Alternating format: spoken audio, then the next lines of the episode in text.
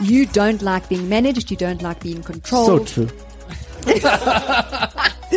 you don't like dealing with other people's problems. Very, very true. Okay. Really, that's that hurts me, bro. I deal with your problems every day. sales. You know, in many respects, sales is not about selling anymore. Instead, it's about building trust and educating at the same time. With sales being the lifeblood of any business, it's important that we do sell and sell well.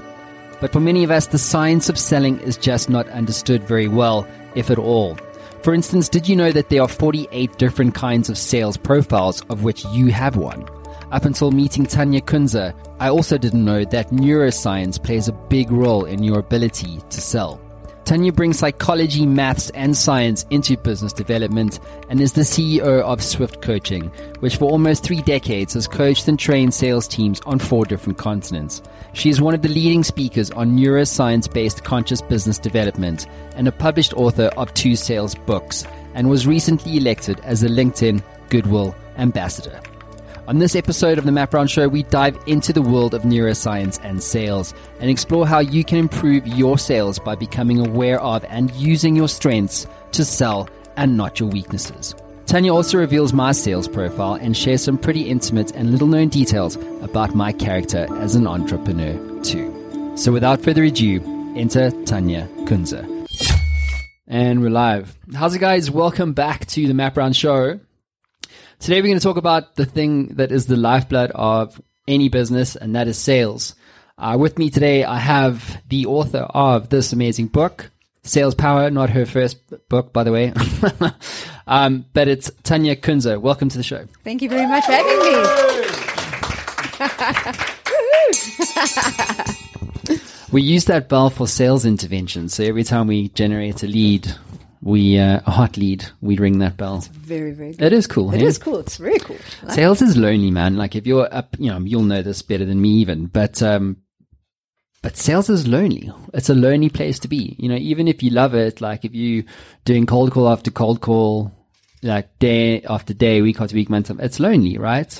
Well, sales is incredibly misunderstood and it is a lonely place, but it doesn't have to be. And what's been quite exciting is finding out about the 48 different types of salespeople. So when you figure that out and you um, start creating teams of people that work together with their with their best selves, putting forward what they do, then the team can actually be available, and it's not such a lonely place. So what is this book about? Sales power. Go get some. So what we did, um, it's co-authored myself and Dennis Conway. Uh, the concept is actually a dictionary. A dictionary. It's a sales dictionary because salespeople typically a don't have time to read a book cover to cover, and you get audio, visual, and kinesthetic people. So you get people that are good with audiobooks, and you get your visuals, which are great at reading, and then your kinesthetic are the people that have the feeling aspect.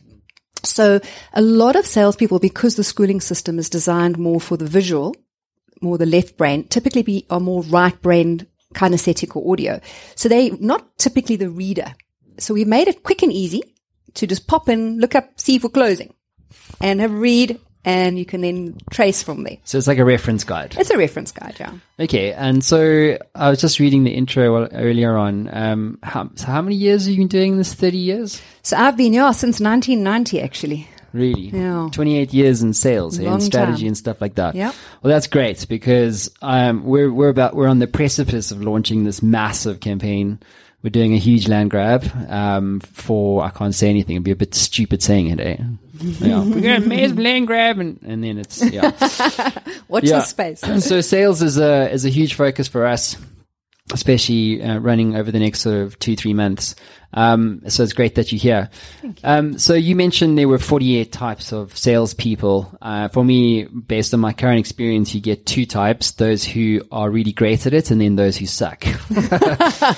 There's very little middle ground. Right. So how do you, how does how do we land on 48 different types of salespeople? What does that mean? So my experience is vastly different to yours. Um, firstly, I believe everybody can sell.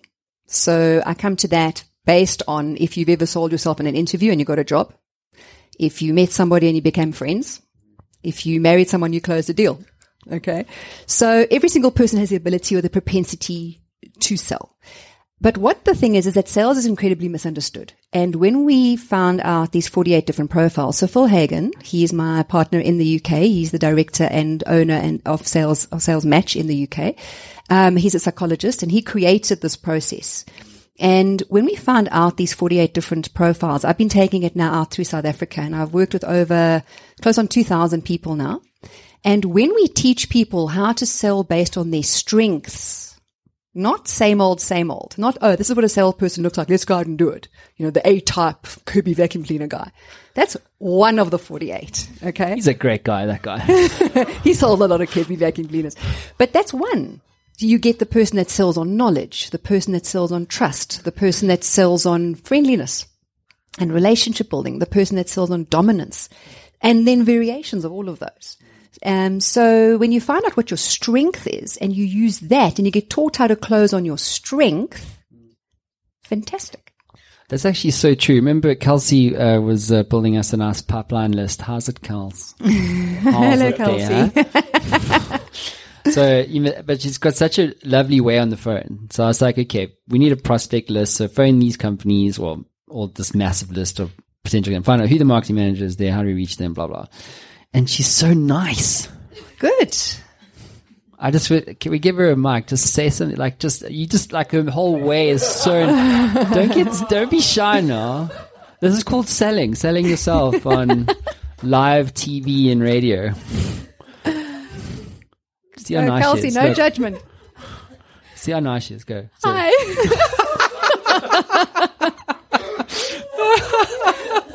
that is brilliant. You see what I mean? She's like naturally likable. It's like she's like do do the pit, do the market research thing. Go, do it. Do the market research thing. Okay, shame. You don't have to. She's, she's bright red. She's bright red. Sorry. But she's like, hi, my name's Kelsey. I'm just, I'm just doing market research. I'd like to know who you market, but like much better than that. okay. And much nicer. It's almost like you just can't help but want to help her. Like, I'll give you anything that you want. So that, that is a high I. So interesting. So with, with the profile we use, we use DISC as the underpinner. So it's dominance for the D, uh-huh. I for influence, and then you've got S for stability and structure, and C for compliance and knowledge. So if you're a high I, you're selling on friendliness and people not wanting to put the phone down on you. So, she, so Kelsey's an I. Aye, absolutely. Have you done the DISC yet? Where did you land on it? Um, it depended on the situation I was placing myself in. Yes. Okay. So, hold on, get the mic over here. You rambling. But but I want to know what your experience was because so, so just uh, we're going to get into it in a second. But I've actually done this profile test and um, Kelsey's breaking office. It's okay. Crash just back. destroy everything on your way up here. But no pressure. But go, what? Tell me about this thing. Go. What do you want to know? The DISC thing. What? Where did you rank on that? So, um, it depended on like the situation I was placing myself in. So for me, it was putting myself in a leadership position, um, in that sense. And so I was quite high with I, and I think it was S. Mm-hmm. What is that again? Influence and S? So influence and systems and structure. So you don't really like surprises then. You like everything to be quite planned and structured and yeah. stable. Yeah? yeah. Unless it's Saturday night. Yeah. but that's a different dynamic. Hence the context changes, right? exactly. Yeah. But it's quite interesting because there's also another part where it's like if you're in your comfort zone, it takes you I think there's two parts where you're in your comfort zone and out of your comfort zone and like how it changes as well, those levels, mm. which was really cool. Huh. Yeah. Very interesting. Thanks, Kelsey. Thanks, Kelsey. So, um, so you're saying, so DISC is this, is this, is, so this is a, a kind of like a framework for anyone to understand what you describe as uh, what was it? Your dominance, your, influence. Yeah, but it's yeah. the your asset, the, your primary asset, well, I, primary way. It, what is what is it? Is it a value? Is it an approach? Like what is it? Where does it's it come what your strength from? is. Your strength. Okay. Yeah. All right. So you fall one into those four things. Mm-hmm. Okay, cool. So why does context change the sort of results, I suppose? Well, you sense? have in, in psychoneuroimmunology, which is PNI, which has been around forever as, in a day as well, which is a, which is a psychology back uh, process, you have various aspects of self. So you've got the interpersonal self and you've got the person by yourself and you've got the person at work and people will change according to those aspects depending on what I call their programming. So in the workspace, oh, I need to be professional. And in the social space, well, I can just be me. Yeah. And so you, you adapt and modify, but the behavior shouldn't be dramatically different. It should be marginally different. You know, Right. because you are essentially, you know, an individual that should have these processes running through. So if you're a dominant driver, you'll probably find that you'd be controlling the night out as much as you're controlling the family and controlling the office environment. Yep. If you're an influencer, you'll be that fun person at the party. Everyone wants to hang around. Um, you know, those kind of aspects will come through of self in various forms. So you wouldn't be a vastly different person. Okay, so so you're a neuroscience coach. Is that is that the right way to describe it? Correct. So so we're going to get more into the disc framework and stuff, and use me as a as a guinea pig. So I don't I don't really know too much about what's come out of that. I assume it's correct. we'll see. We'll but find we're out. going to find out. Yeah. Um, but um, but what is this neuroscience coaching story all about, and how does that relate to the sales function and discipline? Okay, so maybe I should just define coaching a little bit. Sure. So if we look at psychiatry, psychiatrists obviously can medicate and they can diagnose and they can assist. Psychologists can diagnose, they can't medicate, and they both study for in excess of seven to nine, 12 years, depending how far they take it. A coach studies anything between three months and a year. So they actually are not entitled to provide advice or to label the individual. Okay, Got which is you. quite interesting. So if you're out there and you have a life coach who's telling you how to run your life, Whoopsie. Whoopsie. Okay. So what happens is um, coaching works on a on a clinical psychology framework, and it's based on a series of questions and a definitive process. So we start here, session one, session two, session three, and these are the outcomes required, and this is the framework you follow, and it's a series of questions. So I've studied business coaching and I've studied the neuroscience coaching and other forms of coaching just to try and bring that in. When you're a mentor, which I fall into as well, because I've got almost 30 years experience in sales, I also mentor sales. So I can give advice because the area that I'm in falls outside of just the scope of coaching. Um, so when we when we're looking at these these um, aspects now within neuroscience, neuroscience is about the configuration of the brain, the reaction to certain aspects. So let's say someone walks in and they've got an angry face, you've got choices. You can let it go or you can react. Now, when you choose to let it go, your body will send out happy hormones, mm-hmm. essentially. And when you choose to fight, you're going to send out negative hormones. And in a sales space, when you're in a very stressed environment permanently, you tend to live in an area of the brain called the amygdala, which is your fight, flight, or freeze zone of the brain. And that has a series of physiological knock-on effects. So things like inattentional blindness, where you literally will walk past the opportunity and not see it. Um, things like eating disorders can start coming from that. So excessive hunger. Um, because of the types of hormones that are getting released by being in this state of stress, the body is almost a mirror to what's going on inside your head. Stay with us. We'll be right back.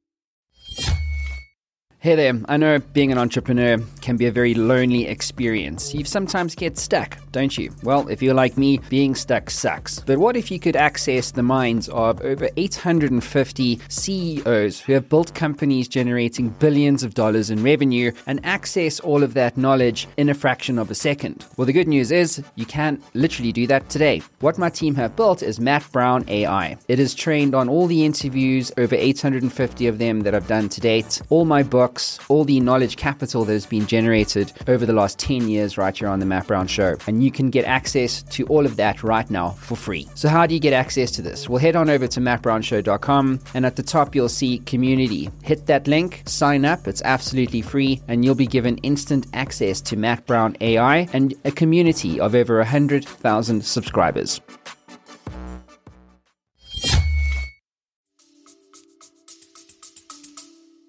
Huh. So when I'm having a, a proper go at Mav here, when his eyes glaze over, is that what's going on? Pretty much. He's going into, going to get fight, flight, or freeze. So you can either punch him, which I don't advise because you'll end up in jail. You can run and hide in the toilet, which would just be weird. or you freeze and you just sit there and you absorb it all. And then you probably need a bit of counseling. So tell me something. When when does one actually need help? Because you know, I suppose that the, for me the obvious maybe go to would be well, you suck at sales, or you feel like you maybe you want to like you know in our case we want to triple in size this year. So, but in your experience, when does one decide they need to get a coach like a sales coach uh, versus say someone who's a mentor? Okay. So that's a very interesting question. And I'm going to maybe bring it to sales and maybe bring it to life a little bit as well. So from a sales perspective, because I've just sat and worked through uh, a two-year national diploma in sales, which hasn't been certified yet and is in the process of being certified. I've realized Sorry, hold on. But what does that mean? That's going to be the first the sales. very first sales diploma in the history of Southern Africa. so if you're in university, you can become a professional sales qualified 100%. person. Clap that up. Super excited about that. Professionalizing sales is something that I've dreamed of because when I was younger and I used to walk into a place and they'd say, What do you do for a living? Because they want to judge you to see how much respect they're going to give you. And I go, I'm a salesperson. They'd look at me and like, oh, great, let's have tequilas. Not, oh my goodness, let's admire your brain. You know?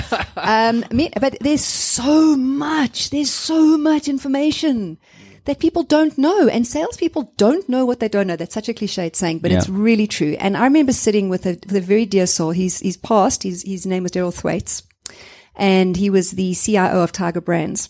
And I was coaching him and I was teaching him all the stuff I'd learned about sales. And he looked at me and he said, if I'd just known that when I was younger, mm-hmm. he'd, at the age of 65, such a high position, and he didn't know that. And he actually wrote it to me, which is why I'm quoting it.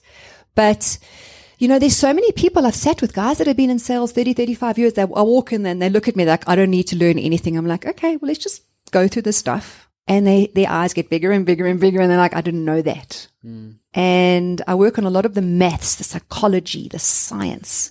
Sales is not winging it. Winging it's for the birds. Okay. Sales is definitive. Sales is so incredibly scientific. And the thing is, because sales has been deemed very right brain oriented, and just on that, Einstein was right brained, my hero. Uh-huh. Okay. So being right brained by no means determines whether your level of intelligence is there or not.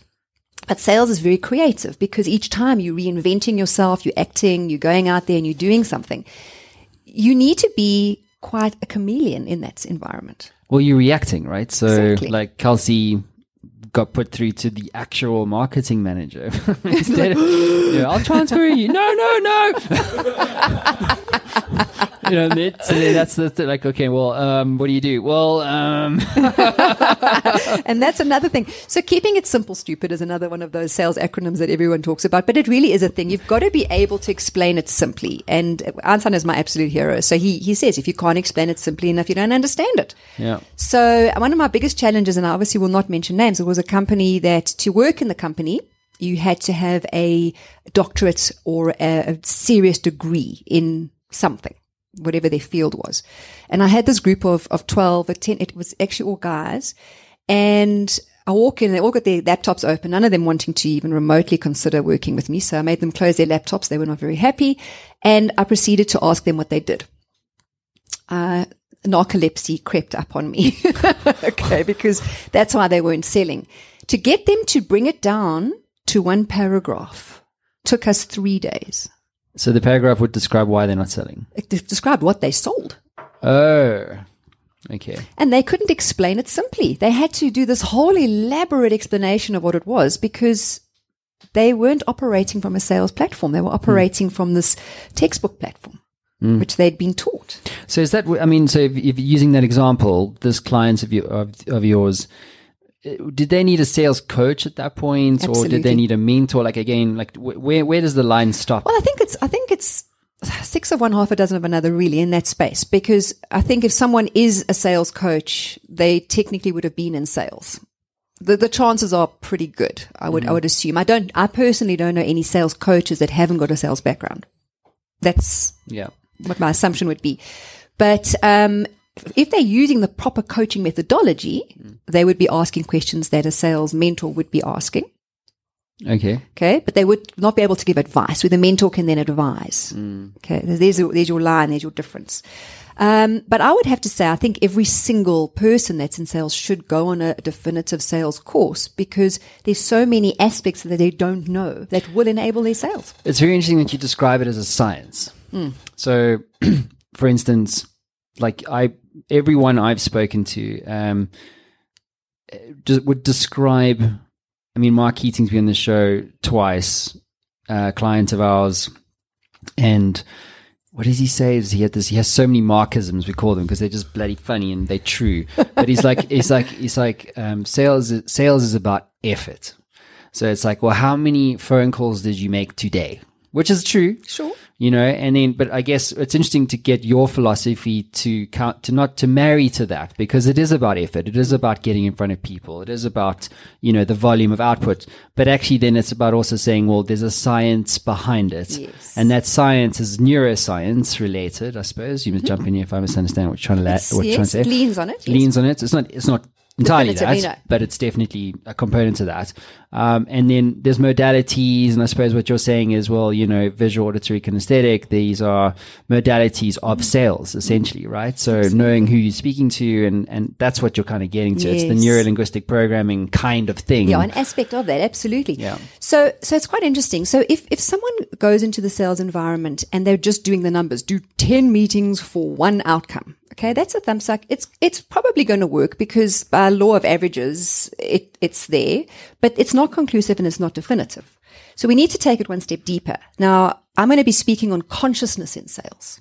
Uh huh. All right, and that's going to be on stage in the UK in March. Yes, tell us about that. What do you, what are you? Where are you going, and what are you going to be speaking about? So it's in the UK. I've been invited to speak. It's really, really exciting. I'm, I'm very, very proud actually to be on that stage. And it's the biggest innovation expo in sales globally.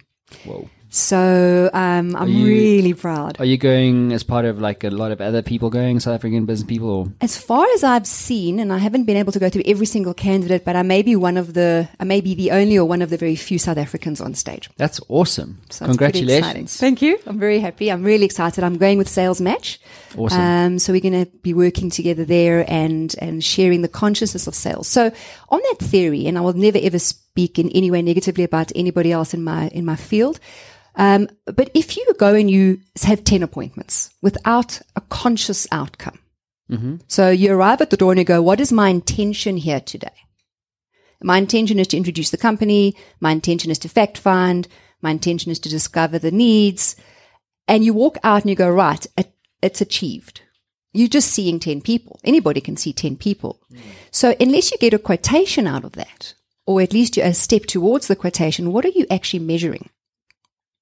So now we then look at close ratios. So there's obviously many, there's three definitive close ratios. So let's say, for example, I've got all this experience. I go out there, my close ratio should be sitting somewhere in the 80 percenters, which means that I need to see a lot less people hmm. to get that. So I see 10 people, I'm going to get at least eight out of that. Hmm. Someone that's a first year in sales could see 10, he might get the one.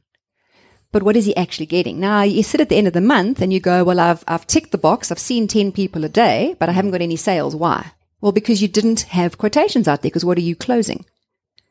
And maybe you weren't in a very good mental space because you're under massive pressure. So you now have inattentional blindness. You didn't see the opportunity. And things like I went out on a sales call, um, a job shadowed and went out with this one girl to see what she was doing wrong. It was quite funny sort of being on the uh, trainee, like walking behind her. And um, I walked in and there were th- no less than three call to actions from the client. Three. She missed them all. Whoa. And I mean, I was dying to jump in there and go, but what about that? but I was like, and um, it wasn't because she's not good. She's brilliant. She's got, she ticks all the boxes. She was just under so much unbelievable pressure to make it happen that all she was doing was having her call. Yeah. And the consciousness wasn't there, the mindfulness, the presence, the involved person wasn't sitting there, bringing that to the fore. So it's like it's like a mini program that you give your brain Hmm. to say that this call is going to make me a hundred thousand rand Hmm. or a hundred thousand dollars or whatever the case is, and kind of like so when you walk in there, your brain is operating with that intention Mm-hmm. because you've given it that directive. So therefore, everything that you potentially would say or do in the meeting and the questions that you might ask. Um, would, would reflect that intention, and that's is that is that a way to kind of describe what you're saying? Hundred percent. And also, I think another thing that really comes through a lot is passion. You know, if you don't love what you're selling, if you wouldn't buy it, and you're doing it, you're sort of selling your soul and just selling a product to put food on the table, people get that, and your sales are going to fall flat. So it's all these aspects that roll into this one person that we need to shift and change and find that mojo, find that drive and get that person engaged. I mean, I mean, I've walked into companies and nine out of 10 times they talk about my passion. Hmm. Because what are they buying? What are you actually selling? If, if there, were- everything on this table was available for sale, what are you actually selling? You're selling trust first. Because you won't buy something from someone you don't trust unless you have researched it, you've decided you want to buy it and it's already done. And that's an order. That's not a sale. So first you're selling trust. Then you're selling aspects of the product. You know, and there's a whole lot of processes. If you're a high I, you are selling self. Mm. If you're a high C, you are selling your knowledge. If you're a high S, you're selling systems and structures and processes. If you're a high D, you, it's a quick in and out sale. The person's just in a hurry. Let's do this. Let's make this happen. And then all those variations that come through.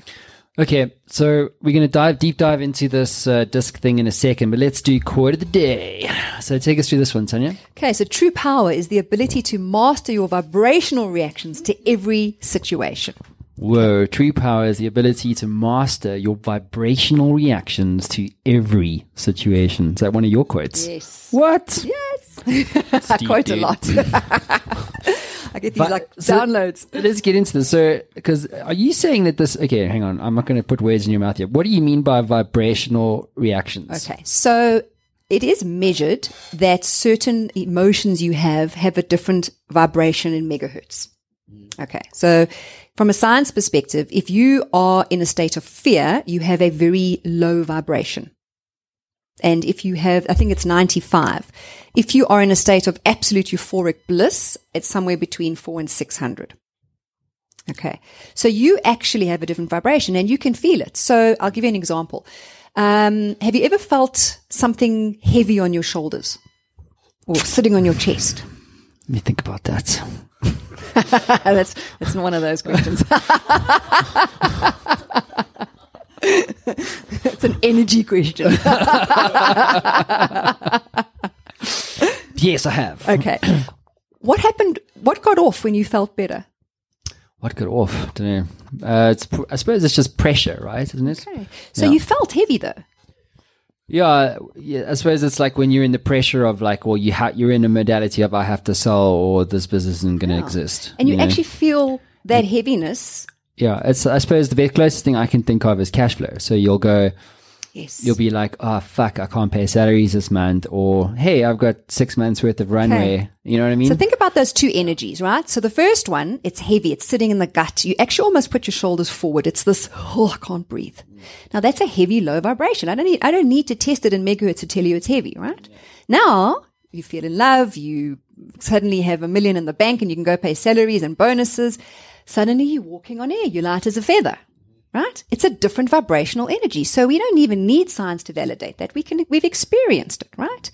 So that energy people feel. So people don't hear what you're saying. They feel what you're saying. Right? So they might hear maybe 20% of what you're saying, but they're going to feel the rest. So someone walks in and they go, hi, good morning. And they're trying to put it forward, but they are hysterical inside. You know that they're hysterical inside and you block that person mm. because it's not enough. You don't want that. Mm-hmm. So it's not about the exterior. It's a marginal percentage of the exterior. It's really what's going on inside. So we've got to fix the inside so that the person can sell. Hmm. Interesting. How does one do that? Through the whole, that's the neuroscience process that we roll through. So I tend to we work on either workshops where we take a person through a three month journey or we do an educational. And the interesting thing is, and the most beautiful thing about the brain is the minute you understand it, you can change it. Mm. And then you own it. And that's another beautiful thing about coaching versus training specifically. Coaching helps you to understand it yourself. So you own it. Mm. Training is a little bit like school where you may or may not get it depending on how the teacher's putting it forward to you. So if you've got a coach that's working with you and the coach is saying to you, right, what are you selling when you're going to see a client? I actually had a lady this morning with me and we had this conversation. I said, what are you selling? She said, no, I'm selling X. I said, no, you're not. She says, we work and we work. Oh, I'm selling trust. I'm like, yes. Now she's got it. So the next time she goes into a meeting, she's selling trust. And then she's selling the product. So how does one? I suppose, or let's use me as the guinea pig. I suppose this would be a good point of departure to go through this whole thing. So, so I was asked prior to the show to to complete this assessment. It was a a multiple choice type thing where you had to go like you know of these four options and you can obviously explain it properly but there were i'm just using it like very quickly but it was like you got you know 10 odd questions 20 odd questions and then you had to go from most likely and least likely and there were four descriptors and you had to mark these things you know, I can't remember some of the examples, but um, but anyway, as a result of all of that, we now have this report, okay, uh, which uh, basically says who I am and what my sales profile is. Is that right? 100%. So the first thing I want to definitely elaborate on is that I firmly believe that every single person has the ability to sell. Okay. So I don't, this report doesn't turn around and say this person can't sell because I think that's a lawsuit waiting to, waiting to happen if someone does that. So everybody has the ability to sell. It depends on the environment. Okay. And it depends on the aspects of self and it also depends on how that person is taught to sell. Then there are 48, as I've mentioned, different types of profiles. So, um, Phil in the UK has created different animals in association to the different profiles. So we have 48 different animals associated with the different profiles. So, you, what what am I? Who you're am a I? lion. I'm a lion. Yes, and quite ironically, you and me are the same. Well, that's ironic because I'm actually a Leo as well. There's nothing to. There's no other weird thing about that. no, no? it's just coincidence. So it's a science thing. It says I'm a. What, why lion? What does that Okay. characterize? So typically what happens is with the disc, your dominance is, is very much what's coming through as a, as the cat. So they've tried to marry a lot of the, the, the animal, animal traits where possible with the individual. Um, and it's that, it's that I'm, I'm a hunter. I'm going to go out there. I'm going to get it. I'm, I'm hungry and, you know, I'm going to make this thing happen. Come rain, hail or snow. It's happening. It's actually happened. okay. And um, what I try and do with my groups is I don't want to have a preconceived idea of that person when they walk in and they try and tell me who they think they are. I want to get a little bit of a deeper dive first. So this is my little crystal ball. So Okay. So walk was- us through the report. Like what Okay. uh, what does it cover, and, and what do what do what do our viewers audience need to know about this thing? okay, so the first thing I need to ask is, may I have your permission to share your personal information? there's quite a lot of stuff here. Go for it. I'm an open book. All right, and what I'd love you to do as well, Use me for your own benefit, audiences. I'd love it if you if you if you disagree with anything I say, please say so. And conversely, if you agree with what I'm saying, please Yep. say so. Because I want to prove or disprove the validity of this process. Well, so far you you spot on. So let's get into it. All right. So you've come through as a very high D. So that's a dominant. It's drive, determination, get up and go, um, motivation, and it's highly competitive. So you compete for the sake of competing. It's just I need to win. I've got a better idea, Mav. You to give you get your mic there, buddy, and then you can dive in and actually say whether that's true because. Because think about it, like our, as a subject, you you biased, right? sure. But also to see how that actually manifests. So I would agree with that. What do you think? I agree. Yes, definitely. All right. And um, you have got your secondary is the influencer. So you can get other people excited about what you're excited about and drive them to that point. Now, it's not telling me this on the on the piece of paper, but I can see that your EQ is is high because of just the way you've managed everything since I've met you. So you've got the ability to switch quite easily between your D and your I. So you could actually drop that D and be less driving, determined, and rather be like the life of the party and a lot of fun, or you'll switch it around. And and you'll say, and I'm sorry, the the night's finished. I'm done. We're all going home now. Yep, that's that's true. Very true. Is that very true? All right. Um, you Don't fucking lie. Don't. You don't like being managed. You don't like being controlled. So true. You don't like dealing with other people's problems. Very, very true. Okay. Really, that's so it hurts me, bro. I deal with your problems every day. You're saying it's sometimes yes, sometimes no. I'm saying that you probably don't enjoy it. Like if you No, have to do yeah, it, you'll yeah, do yeah. it, but it's definitely not. And in paperwork shouldn't be a thing for you. So managing people's probably not m- w- what I enjoy a lot. You can direct and lead people, Lead, not motivate, but though. not. So this is another interesting thing. So when I do my leadership well, courses, I don't know. Is that true? It's it's Hold on. it's a bit of both. What are you saying, Alexis? saying your high eye should make you a good motivator. Oh, it's not as high as his D. The D's a lot higher. Okay, yeah. Mm. But uh, but it's funny because my wife, I was like, oh fuck, I, I blew up again with the team this morning. She was like, yeah, but you must learn how to to lead, and then you must learn how to motivate them. And I was like, fuck that. I lead, I don't motivate them. Just motivate themselves. So, so the interesting thing is that you get the leader and you get the manager. Now, it's not defined by title, as in, uh, you know, I'm the CEO or I'm the managing director or I'm the manager. It is defined by personality. So you get the right brain or left brain, leader or manager. Okay, so it's, so it's big actually- picture or detail right. versus manage or lead.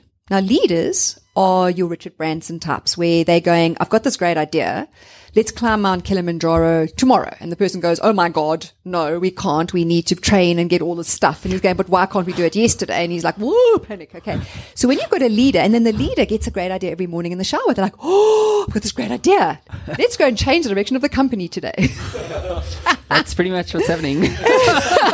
And then the staff that are more manager types, that are more the, the sort of detailed, systematic people are going, panic. okay, so the stress levels go up and then inattentional blindness pops back in and then there's this whole big panic.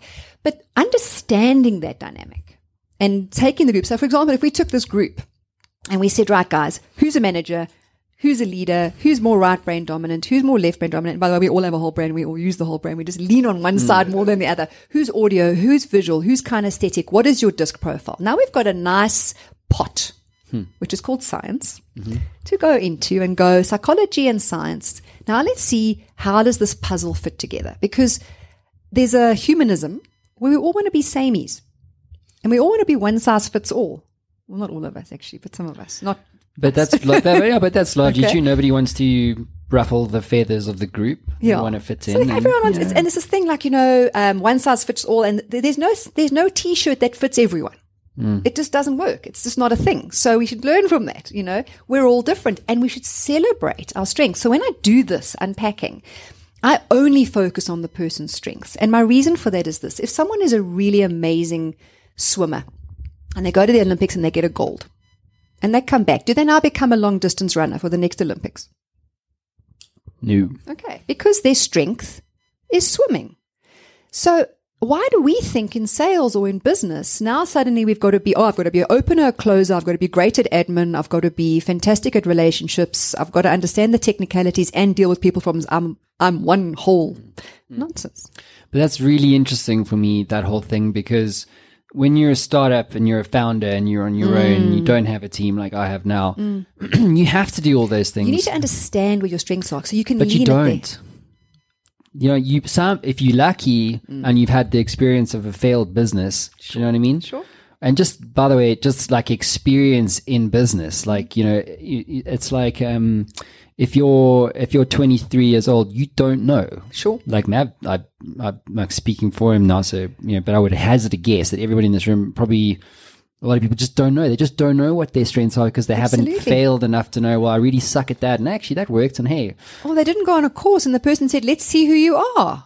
the other thing that's really interesting is that I think that this this profile assessment thing, this DISC framework, would be really interesting for every employee to take on day one. Uh, Right? Because it, 100%. it, it makes sense for me because I'd want to know, well, actually, well, who should be on the phone? So what's typically happened since 2011? I've gone into corporate and I've got a number of large corporates on my books where we've got, uh, you know, really big teams.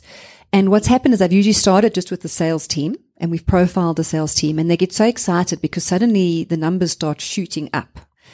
And then they start profiling everybody. So I've got many companies that actually have their own designated code now because it's not a decider whether the person gets employed or not. What it is, it's once you've been chosen to be part of the team, then we profile you to see where you fit in. Okay, because otherwise that you'd be prejudiced against, uh, which you can't do. But so you, they'd have to go through the HR process, be employed, and then you fit in. And, and areas that, look, you, you never want to change a person definitively because change only lasts for a certain amount of time and that's if people change. So you can modify behavior. But if someone is a salesperson that cannot do paperwork, and trust me, I will fight this point to the death. If you are, have, have a, a very definitive right brain and you're a kinesthetic and you have the inability to do paperwork, it's real. It's not lazy. And I, you can, the person can look at you and go, and you probably make the statement, do you want someone that's great at admin or do you want someone to sell? Yeah, exactly. But you know, have you read Principles by Ray Dalio? I have not. Okay, you should totally read that book. In that book um, is a section about business. So he does Yes. personal and then business stuff. And um, he they so Bridgewater, their culture is based on that process. It's not this process; it's a process that they've developed where the performance of the business and the, therefore the culture that is created I mean, this is the best company in the world, right? And they they define all these kind of principles and stuff. But um, if on day one, if you've got a PhD in marketing and you're applying for a marketing job, you still go through this thing because they want to know, okay, well, where in the team do you sit? Sure.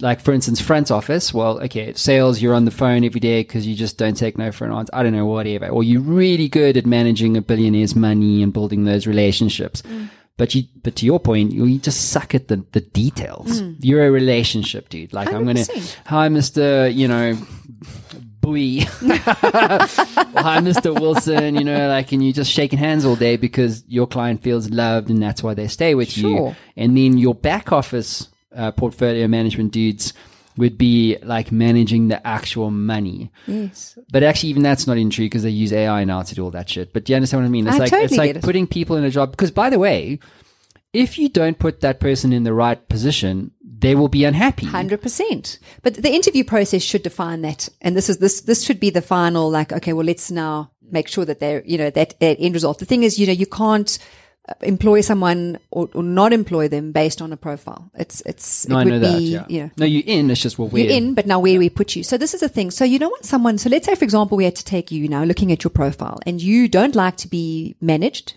and you don't, you love surprises, you hate consistency, and we put you in an admin role of data capture. Okay. So what will happen is you may you may be able to survive it for a short period of time, but what's going to happen is the physiology of your body is going to start getting ill. So your absenteeism is going to escalate. Your errors are going to be massive. So what's going to happen is it's not that you can't do it. It's that you actually won't see the right hand column or you won't see certain aspects because it's just not your programming. So I love to liken people to, to computers. And we have a specific program. So your right brain, audio kinesthetics, I call your iOS. And your left brain, which is more your visual, and then they can be a cross section, um, is maybe more your Android. Now, what do we use as an interface between those two? Ritalin. because you're trying to get one operating system to behave in the same methodology as another operating system.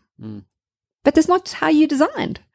So I think if you can start helping people to be their best self with certain modifications, I mean, can- we can all try and be slightly different or try and, and work on certain aspects, but you're not ever going to have a paperwork desk job. And if you do, I feel very sorry for you. Hmm.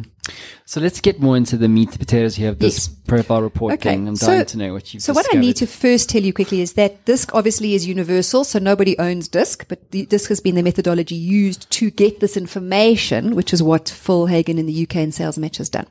So it tells you first of all what your primary characteristics are as a salesperson. Definitively. Okay. And it's telling me you've got great sales drive. You rise to the occasion in a competitive environment. Um, it's telling me that you are self motivated and driven.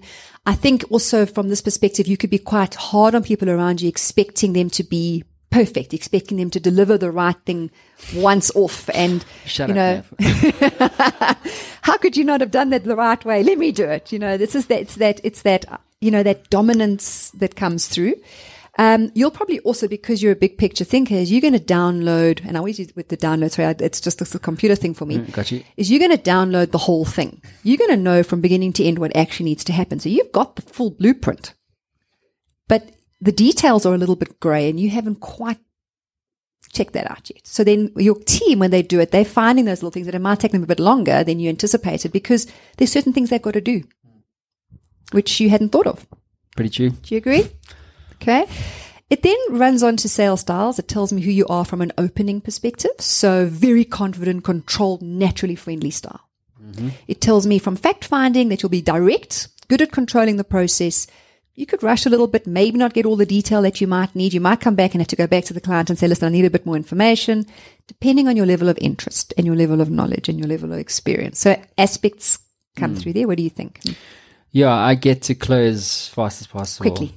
Yeah, Yeah, fast it's closer. like I don't need to know everything. I need to know that that's your pain, and if you have that pain, this I'm is this solve is it. how this is. You know, there's no one else that can do that for you. Okay, that's the high D. Yeah, Okay. Then presenting. no one.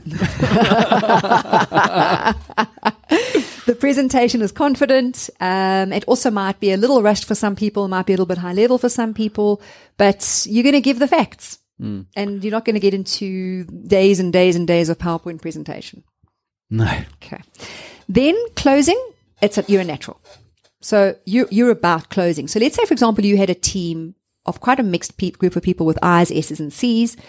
You'd be the person that goes to that final meeting now when it's time to close the deal. That's exactly what we're doing, right? Isn't it? So Yeah. we got we've got um, a bunch of this team here generating the meeting or getting the meeting, and then I'm just going in there to close it. Absolutely. Well, that's, that's great. Yeah, Well done.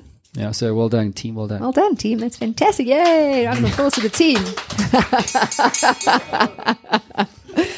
okay. And then. we are awesome. in a sales role, definitely the closer.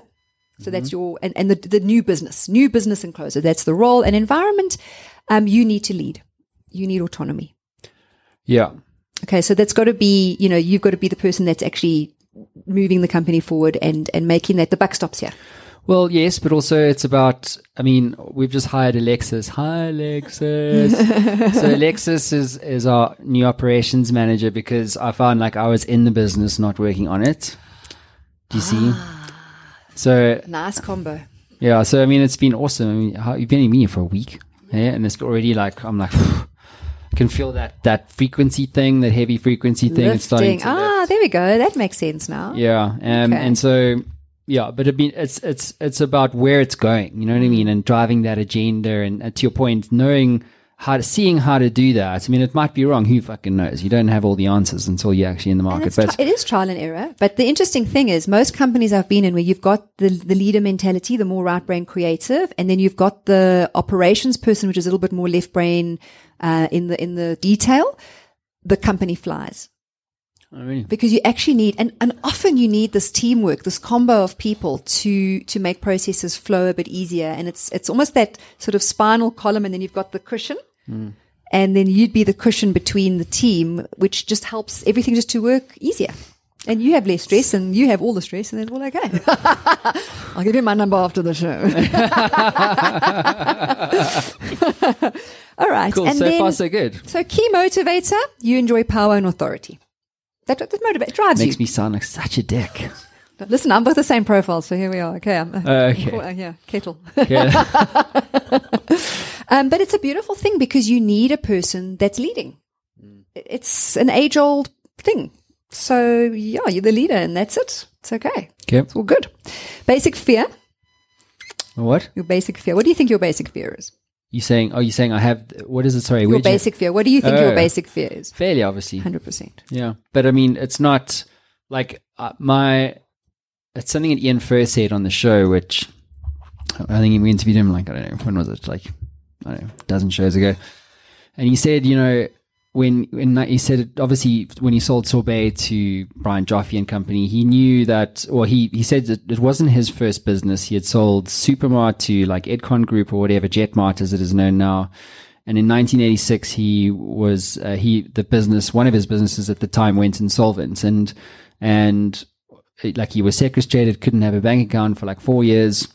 Although he got around that, obviously, like any good entrepreneur would. Absolutely. Um, yeah, and um, and he said he realized that when he, like failure is just inevitable. It's like you know, and then Allon Raiz also said um, this is all coming through the book, by the way, and then that I'm, that's coming out, um, and I'm trying to fucking write, but um, but Allon Raiz also said it's like when he also his first business. It's like the thing is you have to you have to lose your business. You have to lose the business if you're going to become great, and I've done that on several like six times. so I must be good, going somewhere. Like any good entrepreneur. as long as you're learning the lessons, okay. But this is it. And so Allon said, you know, when he, he opened up a shop called the New York Bagel, he was 23 years old. He had a, a, a, billion, a dollar billionaire mentor who gave him the money to open the shop. And um, part of this whole thing, people saying like it's not going to work or whatever. It's like, no, it's going to work. And he opened up the store, and inevitably the business failed. And he was like, yeah, but it's the location and all this kind of stuff. Anyway, the business went under and he was having this chat to this mentor who had given him the money and he felt really bad about it.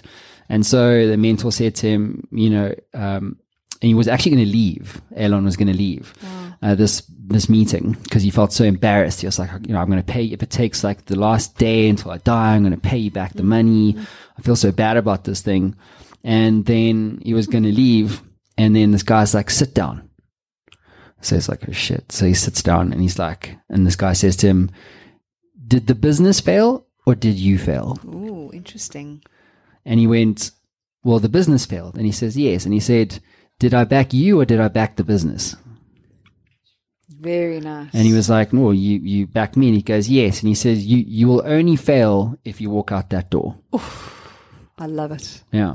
And so, in other words, there's a very big difference between you failing and the business failing. And, you know, in, in, in my previous business failures, um, it was, I took that personally. Yeah. Like incredibly personally, you know, and it was a, fa- it was a lesson I had to learn because, hey, you just, to your point, you just wired a certain way. Mm-hmm. So, and, you know, at one point when I was, cause I'd sold my record label and I was young, I was like 25. And then 26, I was like, cool, I'm going to do personal development and like, I'm going to motivate people and shit. Like, I got a cool story. But no one wanted to take advice about life from a 26 year old. So then that went under, and then I didn't do jack shit for six years. You know, like I always had ambitions to start a business and I went and joined Accenture did Ratchet tech, whatever. But like it was the, f- the pain of that failure and the regret, the regret that goes along with that. And so when you're young, you just don't really know. Like it, you have to almost grow into yourself. But going back to your point there on failure, it's not me. Like if this, I, d- I highly doubt it, but if this business happened for some fucking reason, had to fail, Yeah. touch word, like, um, it would be the business. It would, I'd start something else. And the thing is, that, and that's it's the magic of an entrepreneur is that you can pick up and go and start. But that's also where, where coaching comes in again.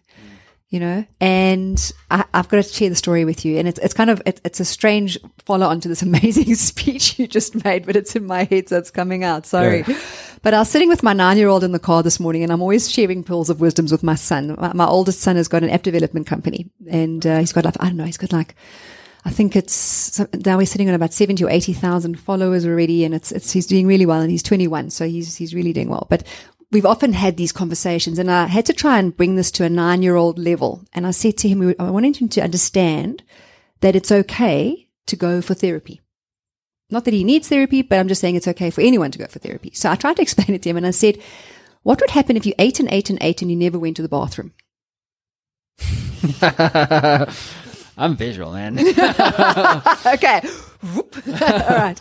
But you'd be toxic and you'd be ill. Mm-hmm. But it's exactly the same thing with not releasing energy. So now you fail and you don't go get therapy, coaching, mentoring, psychology, psychiatry, medication, whatever it takes. Okay. And you try and start the next business. Guess what you're taking with? yeah, the same shit. Yeah. Well, look, I mean, it's, it's Actually put there. but it, but it, yeah, exactly. But it's another way it says like you know uh, it's it's okay to ask for help. Like you know, like I'm definitely not the world's best manager. You know what I'm saying? So That's okay. And, but and I mean, there's like, wrong with that. but you, uh, but but it's only it's only all that says is that you know your your skill is at a particular level, and so if you're if if you're going to aspire to be the best manager that you can be, leader, motivator, or whatever, then you have to upskill yourself. So, like, I bought this book written by I forget this guy name, but Ben Horowitz, you know, recommended this dude, and this guy like led. He was the COO for Intel short shortish book, but it's all about like lead. I don't know what the fuck's in there, but I'm just saying like you're only at that point, and I guess the way that you grow is by actually acknowledging the fact, well, you're weak in this area, which is kind of what you're saying here, mm. and actually that you need to upskill. Right, mm, but also, but hang on, but also to mm-hmm. double down on on what you're good at, Yes. which is what hiring Alexis was all about. Because, like, well, actually, I don't really, I can kind of get better at it, which I think you should. There's always room for improvement in every area of your life, right? Mm-hmm. Spiritually, personally, relationships Yes. with others, or whatever. But I mean, it's actually saying, well, I'm blind. I'm, I'm really, I'm actually not digging that thing. You know, hmm. I'm actually quite shitty at sales. So I'm not really that great at getting on the phone, but I'm really great at closing. But either way, hmm. To your point, right in the earlier in the show, is like, well, you have to be aware of that. Hundred percent. That's the word I'd use. So I'd say be aware of areas of development or potential development. Be aware of them, and if you want to work on them, that's fabulous, but not at the expense of what you're brilliant at. So if you're the swimmer, be the swimmer, but be aware that you might want to go for a jog now and again. But you're not going to now go, oh, I'm not this perfect whole person. I better go jogging, you know, so I can do long distance running and I'm just going to leave the swimming pool alone because that's just, it's redundant. You know, you were mm. born with a gift. Mm. Own it. And so many people just want to be samies and want to be perfect at everything. Well, failure is not not being that whole person. It's not acknowledging that you're, you've got incredible visionary gifts mm. that other people don't have. Own it. Rather own your strengths than look and go, oh, I need to develop this aspect of myself. You know, Mm-hmm. be you. Yeah. And that's that's powerful. When you can stand in your own skin and say, This is who I am and I love it and I'm powerful. And yeah, admin, maybe not a thing, but I can have help. And there we go. Found a way. This podcast has actually helped me to do that Good. because I was a douchebag like probably three years ago, a bit shitty. You know what I mean? but it's true. Like I mean, I like it's gen. You, you have to find a thing that you really dig doing, like mm-hmm. which is this podcast. And it then you, uh, you- well, yes, but also like in the beginning, like there was. I mean, it was just I've spoken about this before, but it was embarrassing. Like I wouldn't want to. I'd rather do a Skype interview with someone in Joburg rather than actually sit down with them. Do you know what I'm saying? Like I was mm. that guy, which is almost impossible to Imagine. to imagine. Now I'm standing up on stage, 600 people, you know what I mean? And it's mm. Like, so what brigade? Uh, but it's like that there's that transformation that happens through finding one's kind of, I suppose, purpose slash higher self, right? Hundred, hundred percent. And and and overcoming those fears. So so fear debilitates and courage enables. So all you did was shift from fear to courage. And a lot of people have said to me, "Oh, but fear is not a bad thing. Fear is de- debilitating. It is terrible. It's courage. That's the good thing." And it's a completely different vibration. If you look at the at the energies, it's it's incredible. It's, you literally move up like I think it's a hundred notches hmm. in in energy to go out there and make it happen. So awesome. Right, back to the style there. Yes, so management style. So let's have a look. This candidate is a natural leader with high expectations of those who work for them. Direct, driving, demanding, and focused on all the words at the core of this profile. They are a natural motivator of others and at times inspiring. That's my laptop. Just close it down, yeah. It's all good. Touch screen MacBooks. Okay, so yeah, I mean, we we we we have, I think, got that Cool, yep, aspect of you 100%. there. Um, and then you know, we get things like communication suggestions for managers and colleagues, how they should be communicating with you. Mm. So we don't have to run through all of those, but you could take those on a you know off, offline and have a look through those. Behind the scenes. How the person may appear to other people. How, so how you may appear to other people based on your profile comes through. Um, interview questions, which are quite fun, and I just laughed. I really did when I when I read mine because, as I said, we've got the same profile. So What does that mean though? So things like the question would be like, have you ever had to produce lengthy or detailed proposals? Yeah. And did you love it? Not at all. Not really, no. So you can do it, but it's it would be one of those interview questions where you sit there and go, really, do I need to do that? Okay, so this would be from an employer perspective. If you're interviewing a salesperson, here are some questions to It's- ask yeah, this just guy. heads up, this person might not be fabulous at admin. You know what I mean? Ah, So it's kind of there. I and get you. you know, how do you feel about spending all your time in the office? So great. So not. Okay, so those come through, and I just like chuckled when I saw mine. I thought, okay, well they got me, they've nailed me. And then you get a little graph which which runs through drive, competitive communication, positive attitude, support, pace, attention, detail, and independence, and it just breaks it down into quite a nice visual where it shows you where your absolute strengths lie, mm-hmm. and then it defines the sales role that best suits you. So you mm-hmm. coming through as new business and account management. Technical sales isn't sort of a 50-50 and it's saying if you're interested in it, hmm. you'll be awesome. And if hmm. you have no interest in the specific technology, you're not going to be that great at it. So it depends on your attitude towards it. And then sales support was like a no-no. Just don't bring you into sales support. Is that like a call center? yeah, well, I'd be, that, I'd be like the worst call center agent ever. because you'll just you'll fight back. Sorry, what do you want?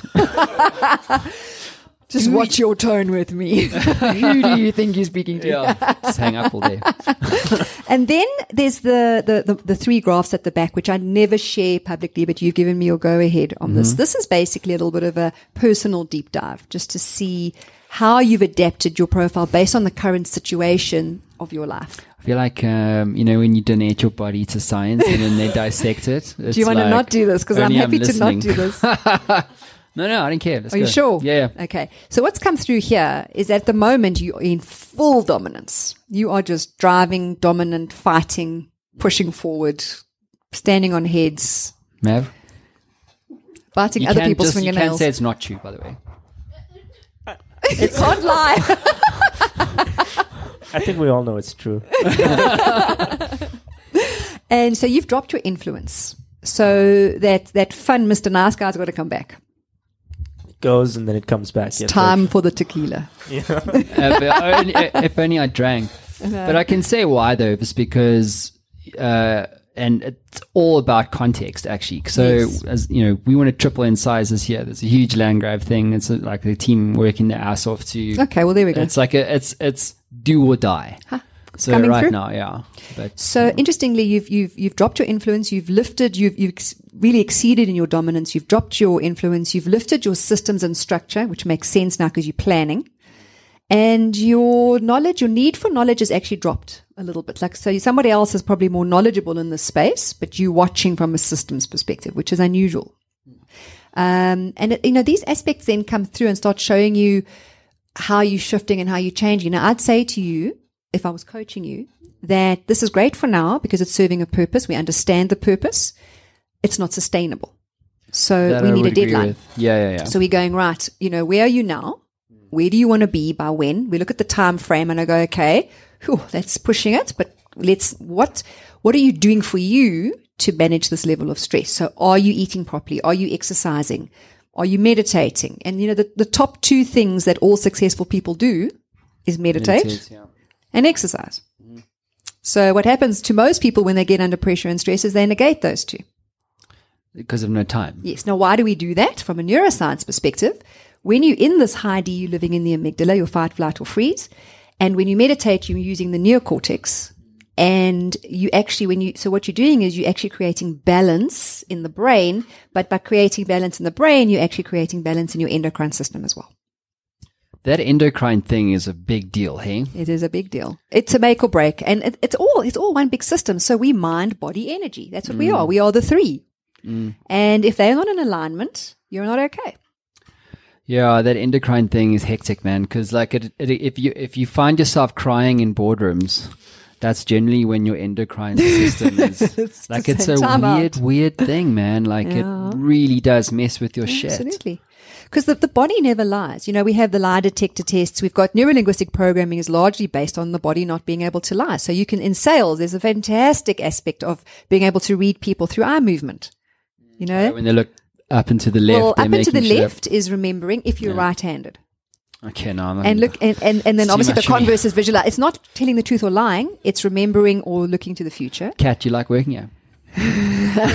He's got a dead straight stare. It's like you're not catching me, boo. But there's a whole lot of other aspects that come through. So if you if you're a visual, you are going to look up. If you're an audio, you look to the side, and if you're kinesthetic, you look straight. So it depends on all of those aspects, and he's still not committing. He's uh, he knows this game. okay, you know this game. What? Which No, I, game? I don't, you know the game of like look up and see the you know the game. of just No. play- Let's play a game of where do cat's eyes go. no, we- I won't do that to you, man. Darling, we had a pub- last night. No, love. Are you going to hit target this month? I'm not sure.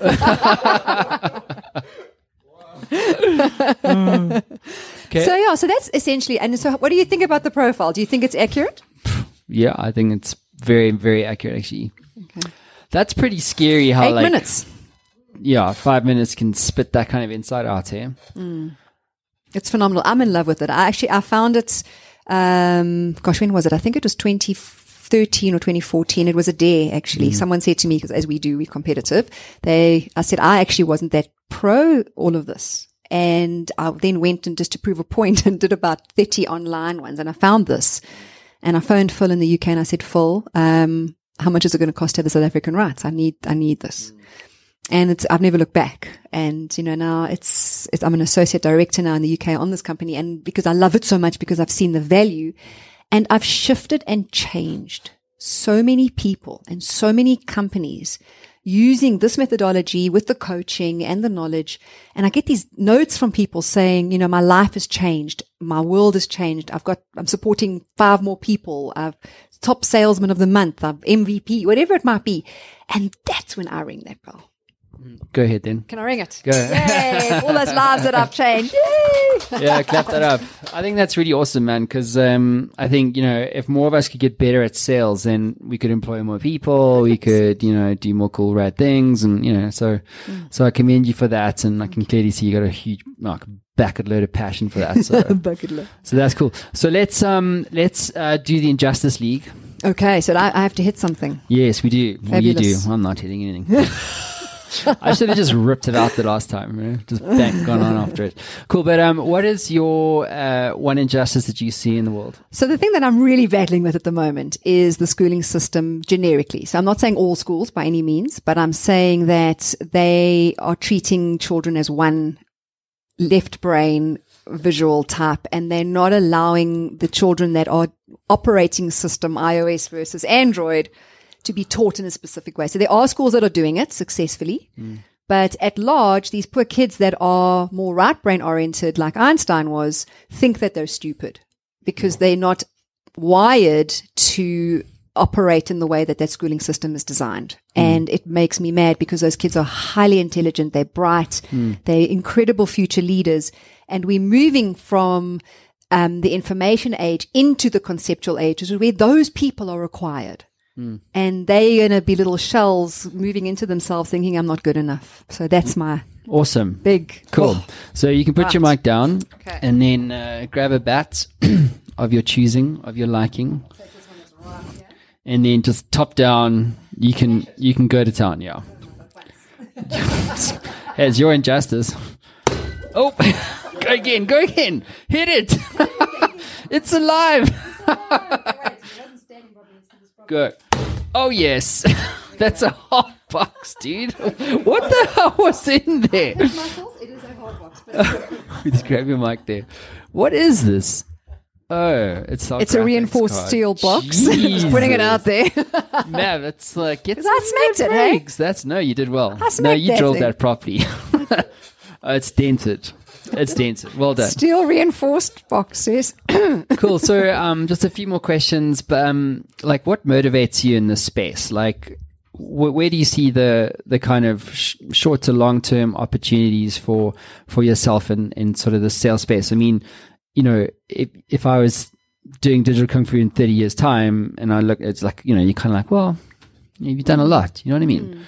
So what motivates you to continue to push in the space? I think the first thing really is to professionalize sales as a career. Now, I'm by no means saying that people that have been in sales are not professional because they are, but I think at large, because there hasn't been a diploma or a degree or a doctorate in sales, um, it's not seen as a professional thing. So you leave school. I don't know any schools who offer sales as a diploma because it doesn't exist. Right.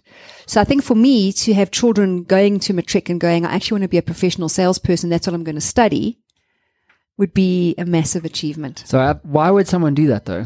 Well, the thing is, you know, it, you can earn more than medical professionals, lawyers as a salesperson. I've had the most, in the beginning, before I started the coaching, I had an incredible life from my sales rewards. Um, you know, several homes, travel, all sorts of things. So you can really have an incredible career selling.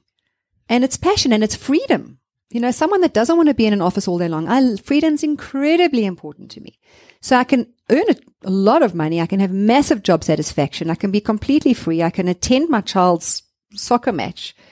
And, you know, So Mav's Have got that great uh, average sales sal- salary there. okay. So sales reps made a median salary of fifty six thousand or sixty fifty six thousand dollars last year. Okay. Well, what would that be in rands? I'm not even sure. Half a million. Yeah. No, seven hundred fifty thousand. So, I mean, think about someone that's, that, it's a, it's a great career choice. 750,000 Rand in a year for someone that, that is starting in a sales job. And that's, you know, depending on the commission structures and so on, mm. you can earn a fortune. How does one incentivize staff to sell? I think the biggest thing, and he's looking at his team, the biggest thing is really understanding how each person operates and treating them accordingly. yeah. um, Really understanding what motivates them, what drives them, and and and helping them find their motivation. Hmm. So I think that's one of my big things. And then the other thing, really and truly, is bringing consciousness into sales and making people realize how much information there is to learn. You're not born with the gift of the gab. You learn it. There's Yeah. plenty to study. Um, what should, what are like must reads, or if there was one book that you recommend that any entrepreneur, salesperson out there should read? I know there are a lot, but if there Gosh, was one that, you know when that you hit that mind, brick wall up Yeah. there. um, gosh, what book have you gifted the most, or my maybe it's got nothing to do with sales specifically, but Yeah, maybe it's got something to, do think. with like lots of titles swimming No, in my go, head right go. now, but I'm trying to think. Um, anything maybe about motivation or yeah, I, I think I think you know a lot of the a lot of the work written by Deepak Chopra. Um, that definitely a lot of those motivational guys, Robin Sharma, Deepak Chopra, a lot of their the man who sold his Ferrari, those those kind of books. Um, it's all the Robins actually. Robin Banks, a very good friend of mine, and you know his his his stuff is also really really great. So I think from a sales perspective, you want to do a lot of introspection because a lot of the sales books out there um, will deal a lot more with the how to, and I think salespeople need to start with why, and then progress to how to because how to is incredibly important. But until you have that inner drive, yeah, you, you're What's the point? Jack. mm-hmm. Mm-hmm. All right. Um, last question for you: Why do you do what you do? Like, why do you do all this stuff? You know, I've always had an intrinsic passion for psychology. And I love watching people succeed and I love watching people fly. And I can't express the level of excitement I get when I get a message from one of my pupils or students or coaching clients and, and they tell me that their lives have changed, their relationships are working, they've made more money. That joy supersedes everything. And, and if I can make a difference in people's lives and, and help people to realize their best selves and their best potential and not be miserable, that would be my ultimate. It's just incredible. Well, we need more of you in the world. Round of applause for Tanya Kunze. Thanks, guys. guys.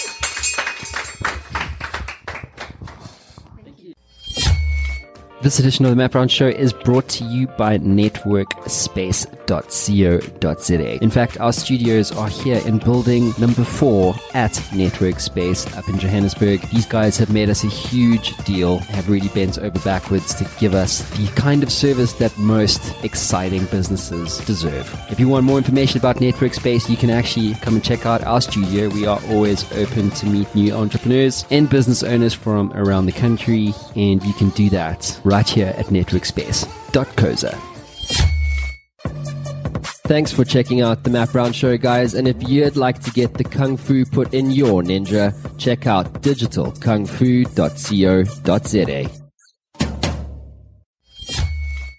Ever wanted to become a best selling author? Well, I'm in the influence business and I work with business owners and CEOs and business leaders to help them scale their influence. And we do this as a team by helping you to become a best selling author, sought after speaker, and industry influencer in only 30 days. My team and I have developed a system that delivers a best selling book and a launch campaign 300% faster and 50% less cost than anyone else in North America. This system is incredibly efficient. One of my clients, Haiku, went from a 2% share of voice globally to an 11% share of voice globally in only seven days. If you'd like more information, head on over to showworksmedia.com for more. That is showworks with an X.com.